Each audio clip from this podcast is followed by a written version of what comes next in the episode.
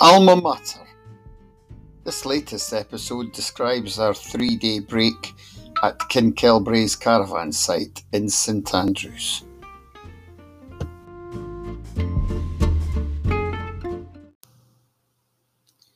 Our latest jaunt in the Magic Caravan took us back to St Andrews, where I was a student from 1971 to 76. It's only 12 miles from Dundee, that doesn't stop it being one of my favourite places on the planet.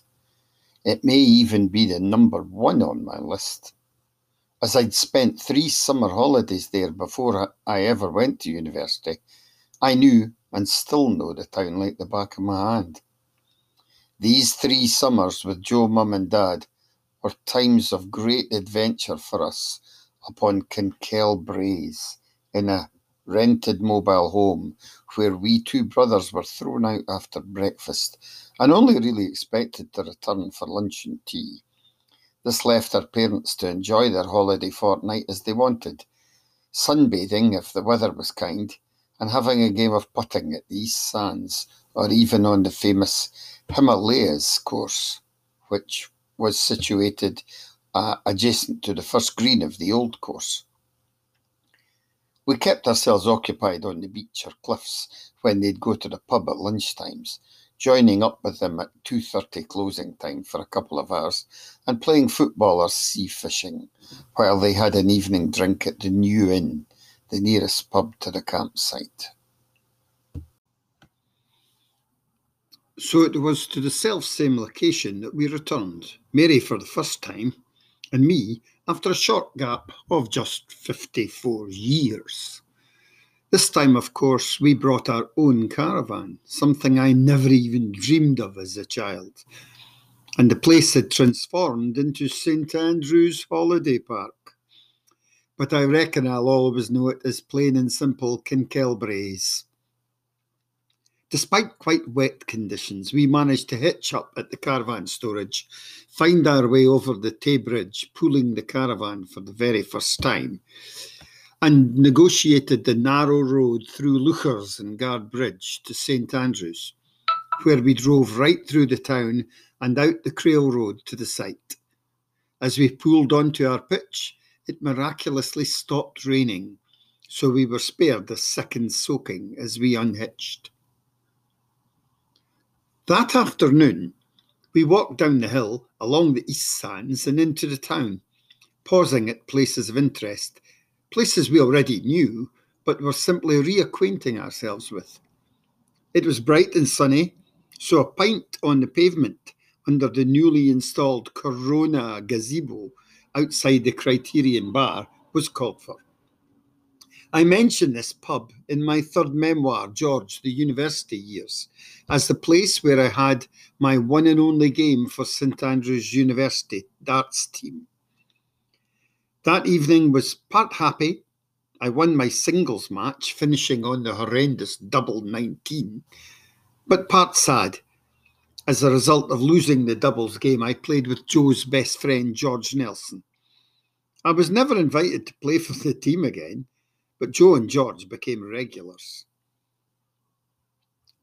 Refreshed by a pint of Guinness and a Morgans and diet for Lady Burton, we moved on to my favourite St Andrew's pub, the Whey Pat, where I drank regularly with my teammates from the University Football Club every Saturday after the match and Wednesday after training.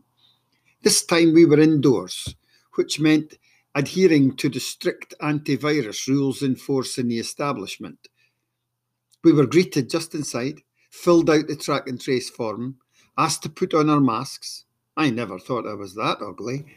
Ushered to a table set apart from all the others, told how long we could stay for, the table had been booked from 8 pm onwards, and served our order without being allowed to go near the bar.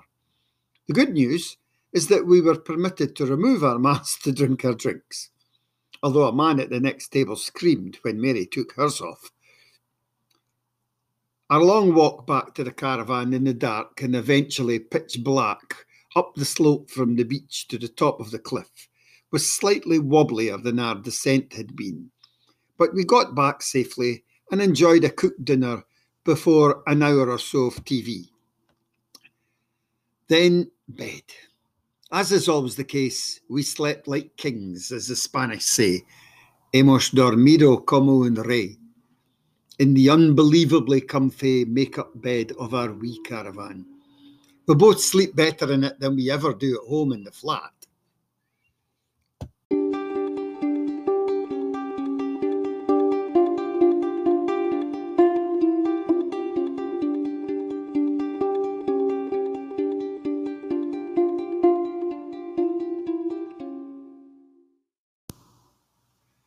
During the night, it had clearly hammered it down with rain again, as there were great big puddles everywhere when we eventually emerged after breakfast.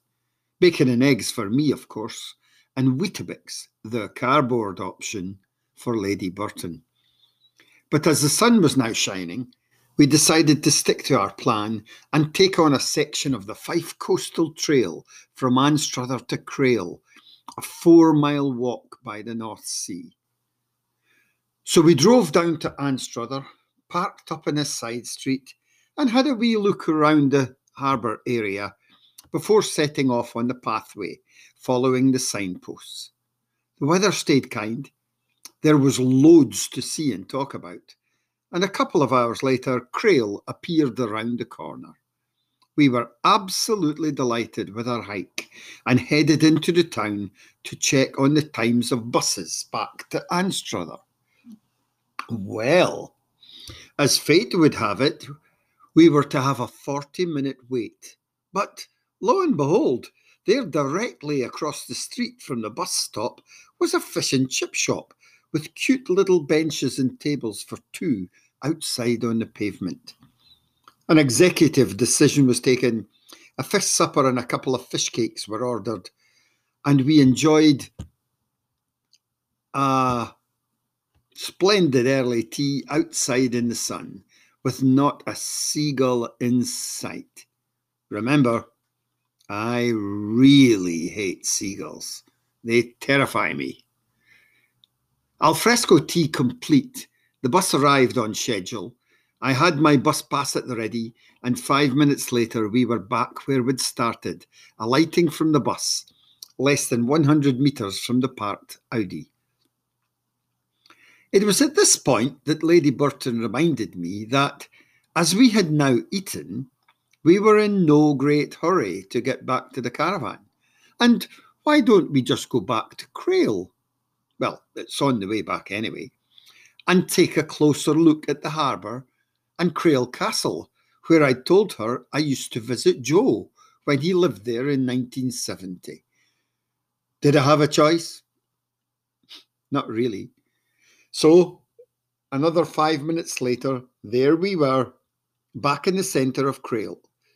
We parked just outside the arched entrance to the castle, walked down to the harbour, strolled along the pier, watched a flock of pigeons doing that all flying together thing that starlings do, and returned to the car, stopping to take a couple of photos of the castle to send to Joe. He liked that. Once back in the Magic Caravan, I checked my phone and noted we had walked 15,000 plus steps, a thousand more than the day before. So now it was time to relax. Lady Burton with a book, and me watching Question Time with the headphones on. It rained heavily again during the night, hard enough for the drumming on the roof to waken me up but the sun was out again by the time we had done all our caravan chores. Our second walk down the cliff path and along the east sands was totally idyllic, especially the view from the top of the cliff with the beach and sea in the foreground and the familiar skyline of old St Andrews behind. What a backdrop. When we reached the lock gates at the harbour, we spotted the, that little cafe that has always been there. Well, not at the time of John Knox's visit, but you know what I mean. I noticed a board advertising lentil soup and sandwiches at very reasonable prices. We were hooked. We sat ourselves down at the one free table outside, with the water only feet away, supped up our bowls of soup, and gobbled up our cheese and ham pieces, then washed it all down with a couple of cups of tea. Perfect. Then up to the cathedral we strode, along by the castle, into town, and slowed to take in the shops. Lady Burton wanted to check out the charity shops, and who was I to say no? Before we knew it, it was 3:45 p.m. and time to go meet Mary's brother Bruce, who would be finishing school just then. We met up, went to a cafe for a coffee and catch up, then took a wander through the back streets of the great town into St Mary's College, where I studied theology in 1975, and round to Bruce's school, the impressively old Madras College. He even managed to take us into the school grounds to see some of the old buildings and architecture on display, warning us, however, that it would probably be the last time we would ever see these things, as the school will be moving shortly to a new build opposite the Old Course Hotel on the western approach to the university town. Once Bruce set off home, Mary and I bought a meal deal at the local supermarket, allowing us to stay out again. After our hunger had been appeased, we went back on ourselves and explored a bit more of the hidden parts of the town, especially the town section of the well known Lade Braes Walk. That was interesting indeed, and I was puzzled as to why I'd never seen this area in all the long years I've been coming to St Andrews. Later, we visited Kinburn Park, through which I would walk at tea time and again later after the pubs or discos had closed, on my way home to my residence in my junior honours year. In the park, we were assailed by throngs of students making their way into town for Friday night revelries. But we couldn't work out where they'd be going with the restrictions on capacity at venues like pubs, cafes, and restaurants.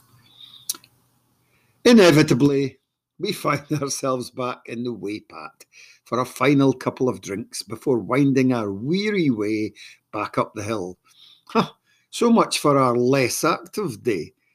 The walk back was brilliant, but we were happy to reach the caravan and settle down for the night. For once, there were no bats, wasps, seagulls, or any other flying enemies to spoil our time out, and we went to bed totally happy with our lot. Although somewhat surprised to discover that we'd actually covered 19,000 steps that day more than the previous two days, and all done quite unintentionally.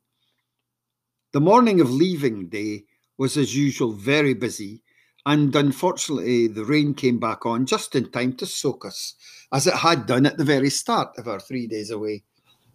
But we hitched up nonetheless and drove back to the storage depot without incident.